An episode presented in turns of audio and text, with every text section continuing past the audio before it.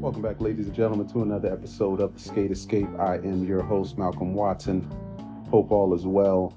You know, a couple days ago, I received this text message. I am not on social media. I do not have Instagram. I kind of am in my own bubble, in my own world, um, with my eye on the prize these last few years. But I received this text message regarding a post from Clive Singleton's page where someone found etnies being sold in Walmart.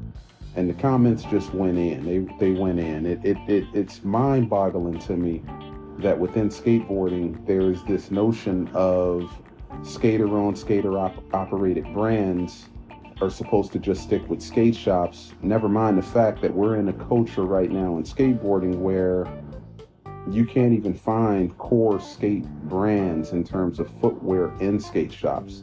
You look at the wall at your nearest skate shop and you're going to see a wall full of Nikes, Adidas, Converse, New Balance, and even ASICs before you find a pair of Lakais or éS or even etnies for that matter. And it, it's it's unreal at the fact that in skateboarding there is this um, this this despicable mindset that everything should be for free. And at the same time, it's not about the money. I don't know who started selling that, that snake oil philosophy, but in reality, it's all about the money. It, it takes, once again, money for skateboards to be made. It takes money for all of this product to be produced. None of it is free. Not even get, you can't even get an artist to contribute a piece of art for a board series for free. It all comes at a cost, but yet people get upset when brands actually have to do what they have to do to keep the lights on. I remember a few years back when éS went out of business and Alien Workshop went out of business, and the skate community was, you know, you might as well pull out a big a big box of uh, Kleenex because everyone was upset and crying and, oh my goodness, it's my favorite brand and this sucks. I love the Axel shoe. But the reality was these companies folded because they weren't profitable. They weren't making any money. And especially for éS, it was a struggle at that time. The team had started to move on to other brands. Rodrigo T X, he, who had a signature shoe, got a deal over at Adidas, and the list goes on. So um, for these core brands, they couldn't compete. And I get it. You know, you're dealing with, with big box juggernauts. Nike, at the end of the day, they control about seventy percent of the shoe space in the entire world. One one brand, Nike. And ultimately, when you're dealing with these big box brands, it's all about that bottom line. If that bottom line isn't met, which is profit, they will just as easily pull the plug out the wall and move on to the next, you know, take kick the kick the circus on down the road to the next off-ramp and set up shop. And skateboarding is no exception. This past summer, Go Skate Day was another example of that. In previous years, Nike had sponsored these all-day skate events across the U S, across the world, arguably, where they would fly team members out and, you know, get permits to skate whatever plaza or park. And um, it would be an event, after party, D J, catering, porta potties, the whole nine. But as of maybe two years ago, it wasn't profitable. They didn't sponsor it. And Adidas stepped up. Shout out to them. And um, this past year, it was it was neither. It was right back to the streets because most likely it wasn't profitable. But etnies originally started that. Actually, it was Emerica that created Go Skate Day and got the permits where people could skate across the city. But at present day, kids don't even really support it.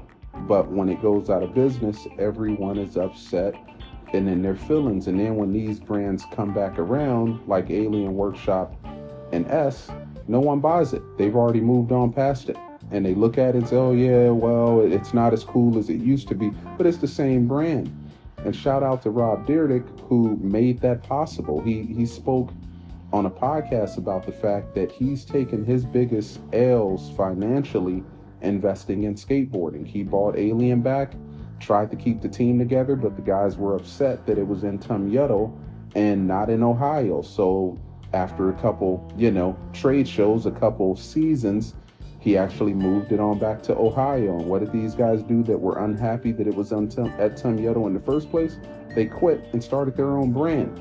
Never mind the fact that he's still continuing to push skateboarding. He's making it possible for guys to live out their dream and be pro for a legitimate, solidified brand in Alien Workshop. He's creating opportunity, and he didn't have to do that.